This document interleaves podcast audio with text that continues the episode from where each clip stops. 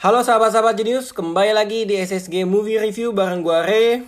Di episode 18.2, gua mau membahas sesuatu yang menyita perhatian gua di minggu ini, yaitu cara jualan atau marketing dari film Bobo Boy The Movie 2 dan film yang lagi hype banget di kalangan kita semua, yaitu film BTS Bring the Soul Movie.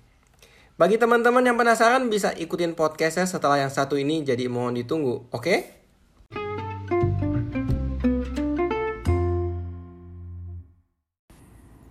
Halo lagi teman-teman, sore ini gue baru kembali ya eh, rekaman. Jadi kemarin gue udah bikin openingnya terus disibukkan dengan beberapa kegiatan jadi baru sempet.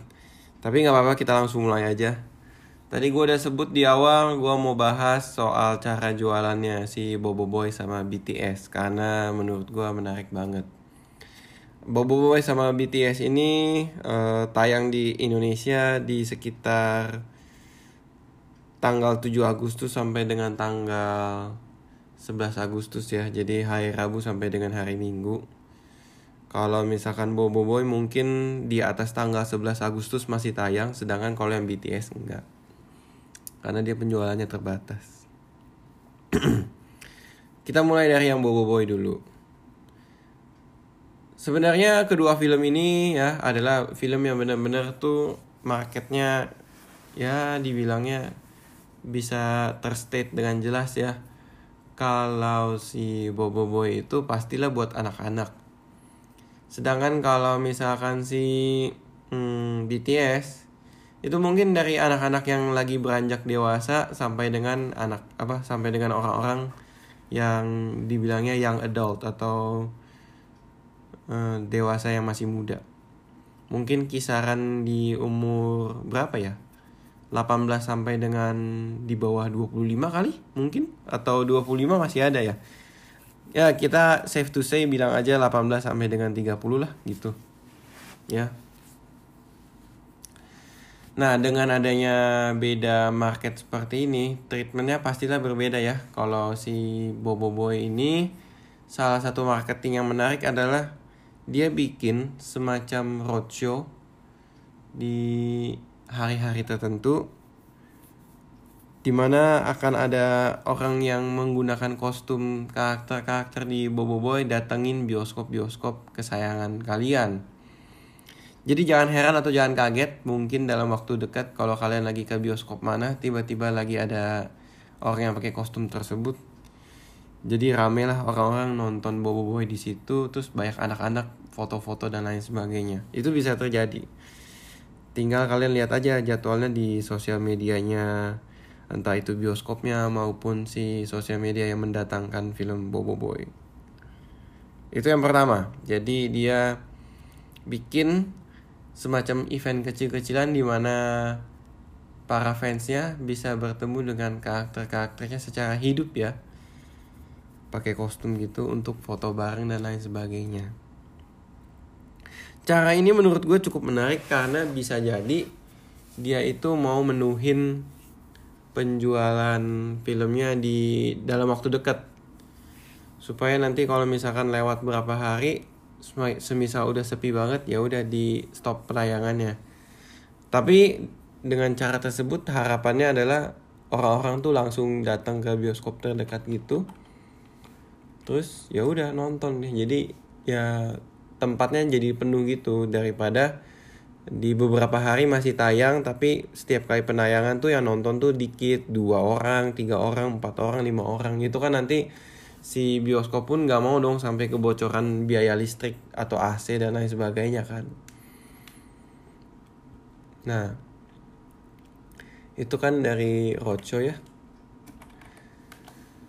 Dari roadshow bisa mendatangkan si ini nih calon-calon penonton gara-gara wah ada si ininya datang bisa foto bareng deh gitu. Um, selanjutnya ya teman-teman. Ini terkait dengan merchandising.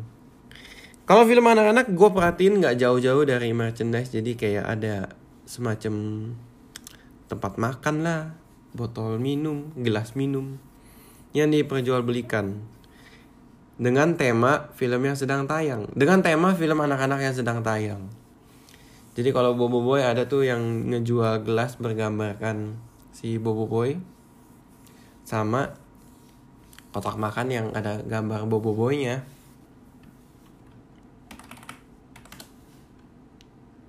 Tapi nih teman-teman ya, yang menarik dari merchandise ini nih, dia itu di dua bioskop yang berbeda merchandise-nya tuh beda gitu jadi yang tadi kan gue sebut ada gelas sama kotak makan ya lunchbox gitu kalau si CGV merek CGV ya. Dia hanya menjual lunchbox.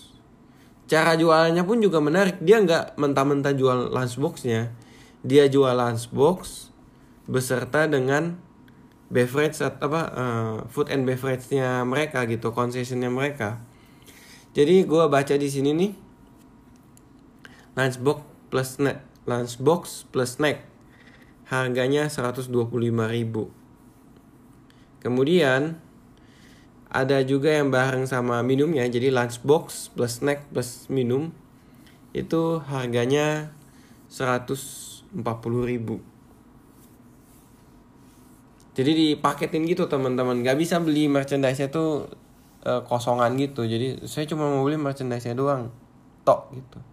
Jadi kan dengan jualan merchandise dia juga secara tidak langsung jualan produk concession mereka. Biar untungnya ganda gitu nah sama halnya dengan si Cinemax Shop tapi cuman beda di produknya. Kalau Cinemax itu dia jual istilahnya apa sih bentuknya gelas yang atasnya ada ini apa figurannya gitu topper bacanya. Nah toppernya sendiri ini teman-teman toppernya itu kan atasnya ada figurannya si Bobo Boy. Figurannya tuh beragam gitu jadi ada Bobo Boy yang uh, lagi bajunya warna apa topinya warna apa. Ada tiga nih yang di gambarnya tapi gue nggak tahu di produk aslinya ada berapa ya. Nah kalau ini dia jualnya harganya 99.000 harus dengan minum yang ukurannya 22 oz. Gue nggak tahu 22 oz itu biasanya Cinemark tuh minuman yang kecil atau yang medium atau yang las. Las kayaknya nggak mungkin deh. Medium mungkin ya. Gitu. Nah, ini kayak gue baca di sosial medianya sampai ada orang yang tanya, Min, merchandise ini cuma ada di bioskop ini doang ya? Kalau di bioskop yang satunya lagi nggak ada ya? Nah, itu yang menurut gue jadi menarik ya kalau misalkan gue lihat si bioskopnya sendiri yang satu cuman ngiklanin topper sedangkan yang satu cuman ngiklanin kotak makan. Ya obviously jadi kan ya dua merchandise yang berbeda ini hanya diperjualbelikan secara eksklusif di dua bioskop yang berbeda.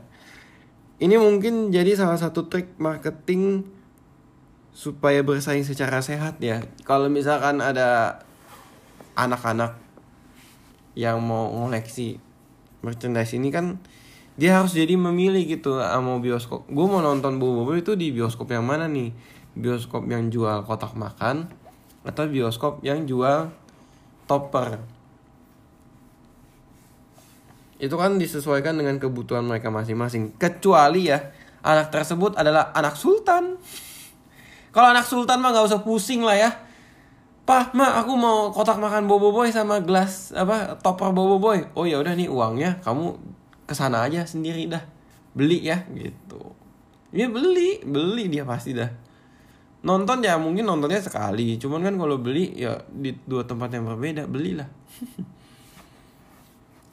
itu.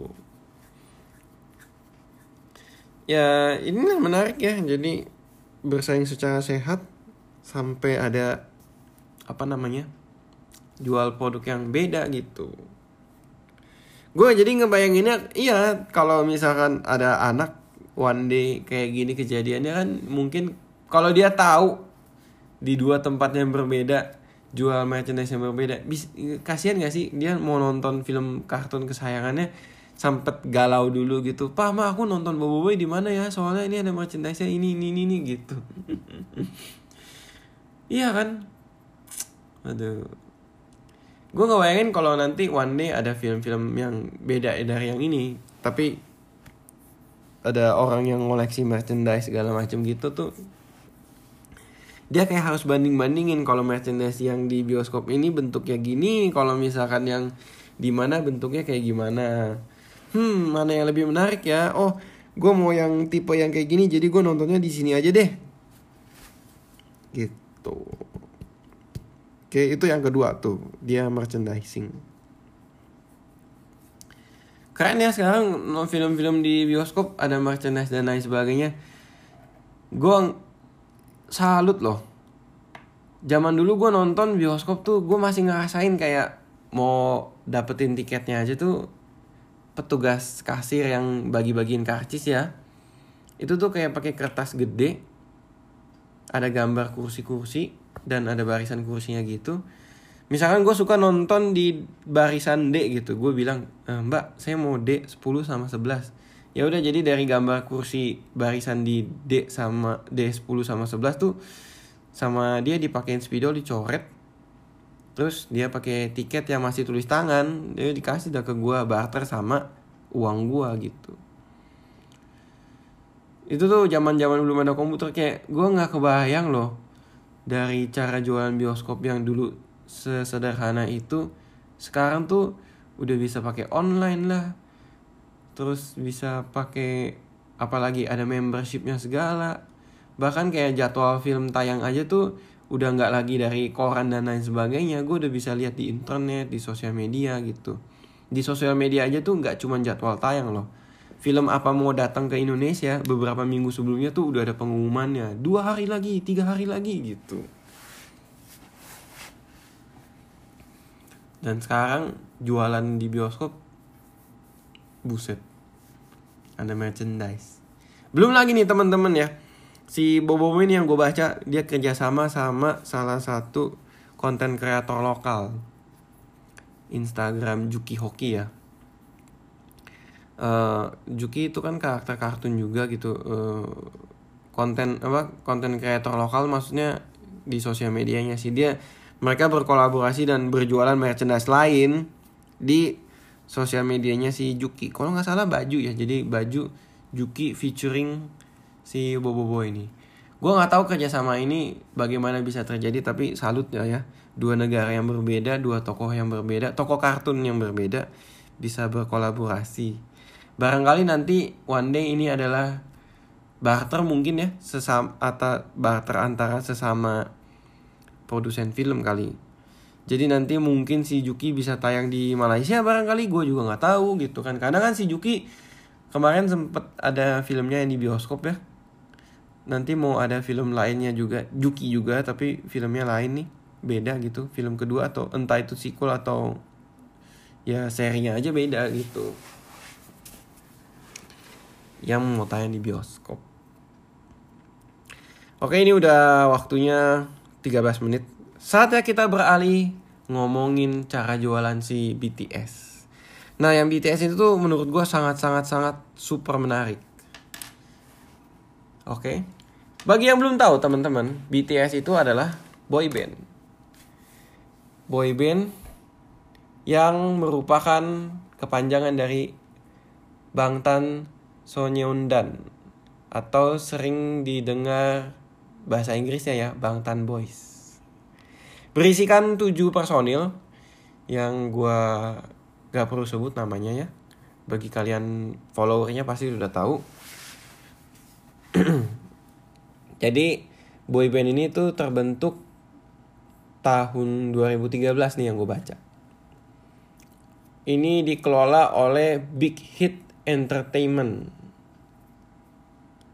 Nah, singkat cerita, Big Hit Entertainment ini nih mengelola si BTS sampai sebagus ini. Jadi dalam waktu 6 tahun dia sudah punya film di bioskop yang berjudul ya inilah Bring the Soul the Movie. Gitu. Sebelumnya pernah ada ya. Kalau nggak salah Love Yourself ya filmnya. Mohon maaf nih ya kalau gua salah ya tapi ya dia udah ada filmnya tapi nggak kayak yang sekarang kalau sekarang tuh tayang di seluruh bioskop sedangkan kalau yang sebelumnya enggak gitu Nah si Big Hit ini kan pasti dia kerjasamanya sama banyak hal dong. Kita mulai dari filmnya dulu ya. Filmnya ini dia set penayangannya secara khusus. Hanya di tanggal 7 sampai dengan 11 Agustus 2019. Rabu sampai dengan Minggu. Bagi teman-teman yang dengerin podcast ini, barangkali dengerinnya di hari Senin, ya berarti filmnya sudah selesai tayang gitu. Penayangannya juga diberikan harga khusus ya. Yang gue baca di berita. Khusus daerah Jabodetabek. HTM-nya itu harga tiket masuk 180 ribu rupiah.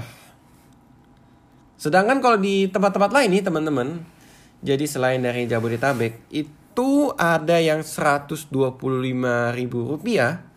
Sama ada yang 80 ribu dan kerennya nih teman-teman ya, mereka jual tiketnya itu dari bulan Juli tanggal 3 nih kalau nggak salah ya. Atau Juni, Juni 2019 ya. Pokoknya tanggalnya tanggal 3 deh. Sebentar, gue cross check dulu ya biar nggak salah.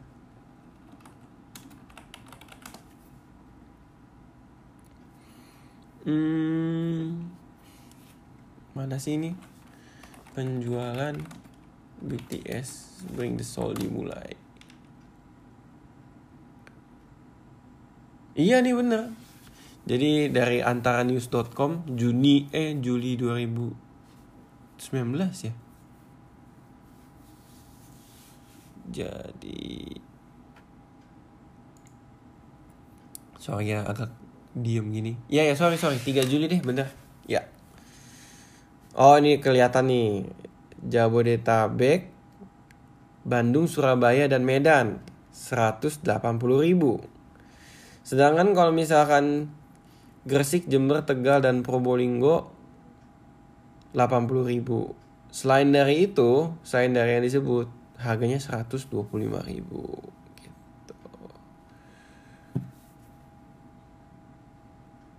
Presale-nya online dan offline ya limited screening 7 sampai 11. Nah, kita ngomongin dari si bioskopnya dulu kan. Dia jual dengan harga berbeda bisa presale satu bulan lebih. Lebih satu hari paling ya. Dan penontonnya rame. Gue lihat kemarin pas gue nonton Bobo Boy lah, pas gue nonton Dora sama temen-temen gue. Yang datang tuh rame. Beneran deh. Dan gue menemukan beberapa hal menarik ya ketika mereka nonton di bioskop, bioskop kan harusnya gelap ya.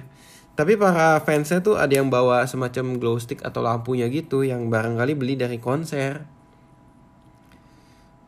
E, mereka tuh kayak janjian aja nih kalau fansnya BTS kan sebutannya ARMY ya.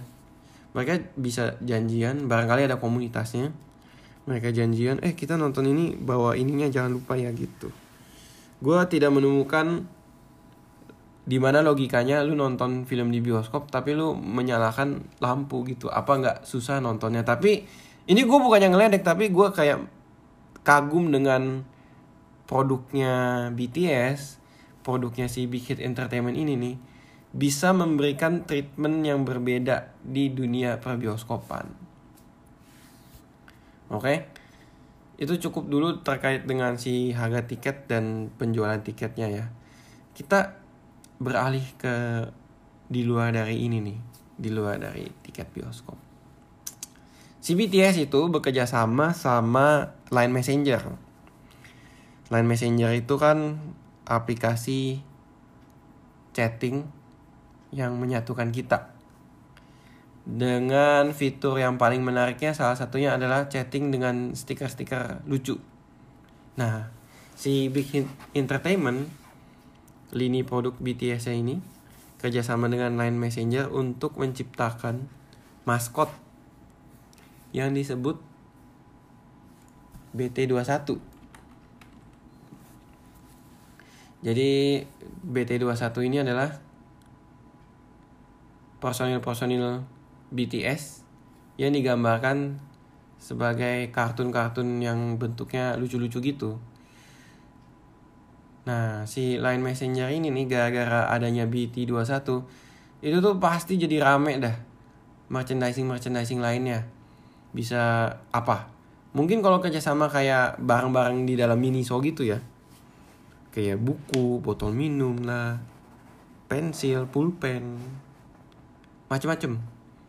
Nah yang menarik nih belakangan ini adalah si BT21 karakter-karakter BT21 ini itu berkolaborasi dengan merek baju ternama di asal Jepang ya di Indonesia nih yaitu Uniqlo.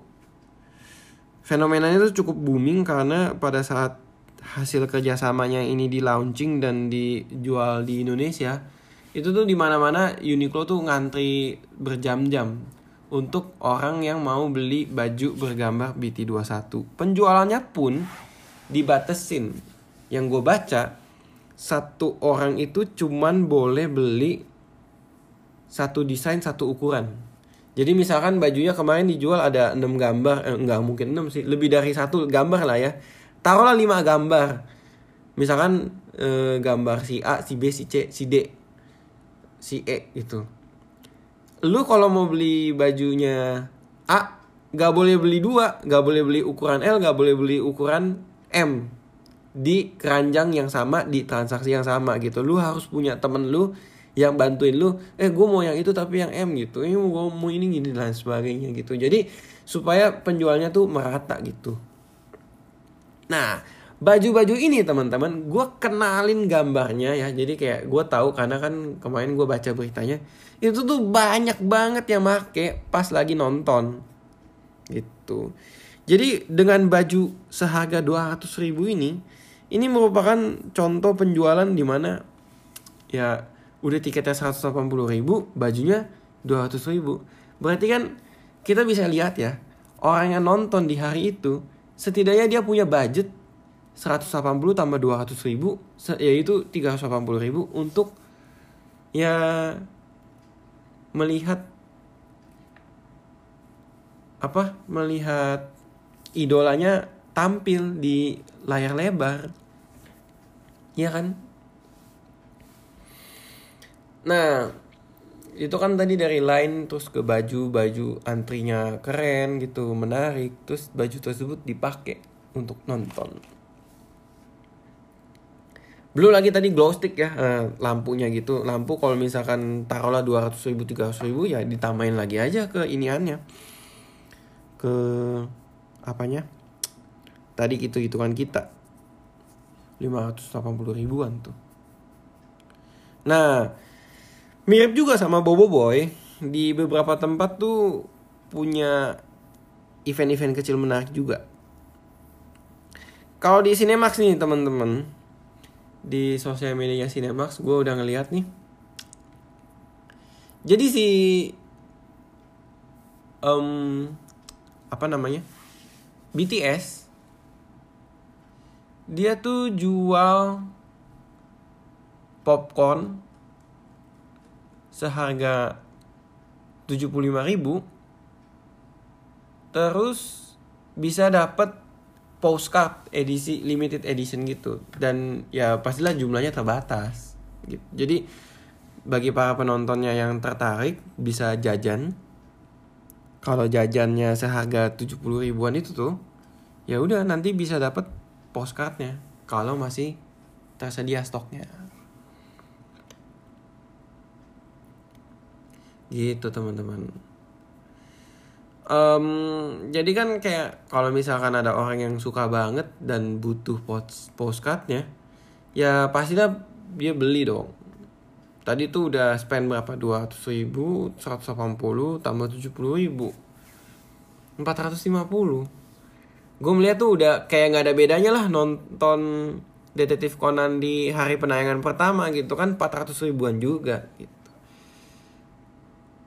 Terus di merek bioskop lain menarik juga nih teman-teman. Dia itu ada event kalau nontonnya di Flix nih ya, Agung Sedayu Group. Kalau nontonnya di Flix, dia punya kesempatan untuk dapetin pajangan Funko Pop edisi BTS. Bagi yang belum tahu Funko Pop itu apa, Funko Pop itu adalah semacam pajangan berbahan plastik gitu ya, vinil kalau nggak salah. Funko Pop. Ya, jadi si Funko Pop ini nih dia semacam pajangan karakter-karakter di dalam movie atau di apa istilahnya enter, dunia entertainment gitu yang dibuat dengan ciri khas si Funko Pop ini. Jadi kepalanya relatif lebih besar dibanding tubuhnya. Kepalanya itu agak kotak-kotak dan ada bundar-bundarnya dan matanya itu hanya titik hitam gitu.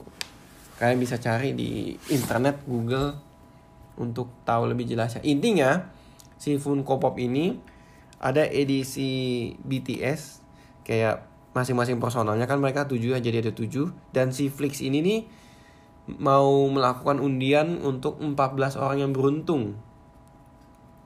Jadi dari 14 orang yang beruntung yang nonton di Flix nih ketika dia posting tiket nontonnya terus kayak tulis-tulis caption segala sesuatu berkesempatan untuk ikut undian dan bisa memenangkan. Nah, kalau yang nggak mau ikut undiannya bisa aja dong beli di toko-toko online atau toko-toko ya toy spot lah ya bilangnya di kayak CGV gitu. Funko Pop itu FYI buat temen-temen kisaran harganya tuh di angka 200 ribu. Jadi kalau fansnya BTS atau ARMY yang bener-bener suka banget sama BTS dia pastilah dia bisa beli juga satu Funko Pop ini 200 ribu gitu jadi ya itu tambah lagi ke daftar hitungan kita tadi 200 180 200 lagi uh mungkin untuk satu entertainment ini dia bisa spend satu juta yang gue mau garis bawahi adalah bukan gue mau ngeledekin mereka tapi gue mengagumi bahwa orang-orang yang punya idola itu tuh uh, bilangnya gimana? Dia bisa money management gak sih? Ad, uh, mungkin ada yang hedon, mungkin ya. Gue tidak mau menghakimi, tapi ada juga pastilah. sorry, ada juga pastilah yang yakin kita nggak pernah tahu ya di luar sana ya pasti ada yang nabung gak sih? Ya nggak. Ini kan mahal loh segini pastilah nabung deh nggak mungkin enggak dan yang gue acungin jempol adalah si Big Hit Entertainmentnya betapa dia tuh jualan utamanya kan boyband tarian dan musik tapi itu dia bisa sepintar itu wah kalau misalkan banyak orang yang suka banget sama tujuh orang ini ya udah kita bikinin merchandise merchandise dalam bentuk lain yang bisa diperjualbelikan gitu Tadi gue udah mention belum sih? Belum ya? Yang dia kerja sama sama Line Messenger jadi maskot BT21. Terus kan gue tadi larinya langsung jadi baju ya. Nah, gue tadi belum sebut nih teman-teman kalau misalkan kerja sama sama si Line Messenger jadi stiker ya jadi maskot. Itu kan stikernya bisa dijual di Line Messenger dengan harga-harga yang luar biasa gitu. Jadi ada yang pakai koin, ada yang pakai pulsa gitu. Kalau 100 koin kan kisaran puls apa kisaran harganya tuh di angka 30 ribu ya. Kebayang gak sih kalau misalkan dari banyaknya stiker si salah satu arminya BTS ini ngeborong semua gitu. Beli 10 paket stiker udah 300 ribu dong. Ya itu bener lah. Spendingnya udah lebih dari sejuta barangkali. Ini jadi lesson buat kita sih. Jadi bahwa kalau berjualan itu um, lebih baik menawarkan value lebih sih ke calon-calon pembelinya ketimbang menjual sesuatu yang sifatnya komoditi. Iya dong. Dia juga harus memanfaatkan segala media untuk memperkenalkan produknya. Kalau si Bobo Boy kerja sama sama Juki, kalau si BTS kerja sama sama Line, bikin stiker dia kasih ada stiker yang gratis gue udah download nih awalnya gue download gue nggak tahu ini adalah personalnya BTS ternyata oh ini BTS tuh gara-gara muncul bajunya gitu ya. Terus apalagi ya? Ya itu gitu. Gue nggak gue nggak menyangka banget gitu. Jadi dunia film tuh udah sebesar ini. Film yang tayang di bioskop ternyata tuh bisa ada yang ya gini gononya tuh udah bercabang ke mana-mana. Keren deh pokoknya salut. Gue tepuk tangan sih entah itu buat si Bobo Boy lah entah itu si Big Hit Entertainment personil-personil BTS army-arminya BTS gitu ya yang betapa dia mengidolakan idolanya dan loyal gitu. Selain loyal royal juga. Ya. Terus juga gue mau mengkritisi gue mengajak teman-teman sih gak usah lah ya kita ngeledek kayak BTS ih nontonin orang-orang wajah plastik segala macem. Ih fans-fansnya alay. Ih fans-fansnya boros jangan ngomong kayak gitu lah kita kan nggak pernah tahu ya perjuangan mereka gimana. Si BTS itu 6 tahun loh 2013 ke 2019 gitu kan. Kita nggak pernah tahu kan jatuh bangunnya gimana gimana. Manggung tuh ya jem manggungnya gimana sakit kayak apa kayak. Terus fans fansnya juga kan ya mau nonton konser mau nonton film di bioskopnya pastilah nabung. Belum tentu nabung juga. Selain nabung dia bisa jadi kerja sampingan ya biar dapat uang jajan tambahan supaya bisa nonton gitu. Janganlah hakimin seseorang gitu. Da jangan ngehakimin seseorang tuh dari apa? Bagaimana dia menggunakan uang mereka untuk di spend apa itu bisa jadi kan sumber kebahagiaan mereka di situ. Daripada menghakimi orang oh ini orang kok boros di ini mending lu lihat sendiri dulu deh kalian tuh dapat uang terus spend terbesarnya di mana? Kalau kayak gue gue hobi nonton gue harus mengakui bahwa salah satu spend terbesar gue adalah di nonton ini. Tapi gue sudah mengenali diri gue sendiri untuk menang kalinya adalah gue budgetin dan gue targetin di bulan ini gue bisa nonton apa aja gitu. Syukur-syukur kalau misalkan gue transaksi apa segala macem bisa dapat poin yang bisa ditukarkan jadi tiket nonton gitu kan. Ya. Itulah yang gue mau bahas itu ya. Mudah-mudahan kalau fansnya BTS para army yang mendengarkan ya apa ya gue gue berpesannya adalah tetap semangat jangan patah semangat ya diledek-ledekin di sosial media. Mereka tuh orang-orang yang iri dengan mereka orang-orang iri dan kagum sama kalian sih.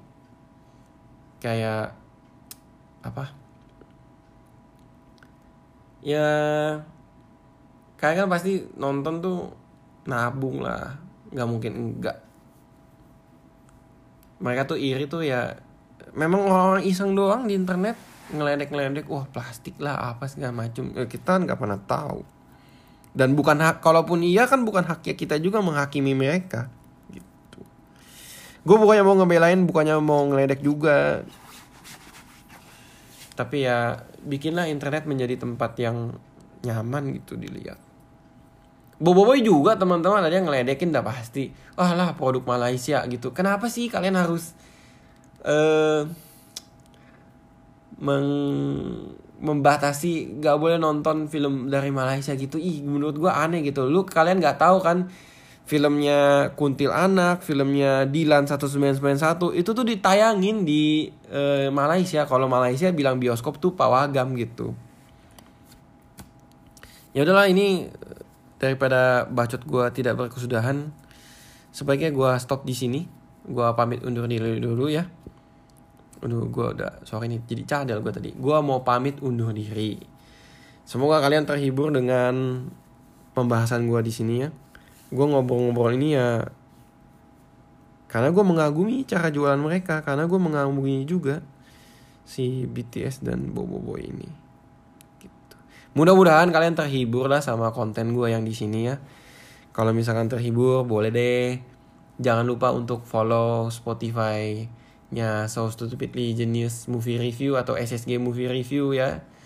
Jadi pastikan tombol follow di Spotify kalian sudah berubah jadi following gitu. Jadi klik aja satu kali, that's it gitu. Dan kalau misalkan mau lihat info terupdate kapan episode baru tayang, bisa follow di sosial medianya gua gitu. Ya udah, cukup gua sampai di sini. Sampai jumpa di episode berikutnya jika teman-teman sedang mau mengawali harinya, semoga harinya menyenangkan. atau ada teman-teman yang mau menutup harinya atau tidur ya setelah mendengarkan podcast ini. Semoga tidurnya dikaruniai dengan mimpi indah. Oke? Yaudah ya. Bye-bye semuanya. See you next episode. Oke, bye.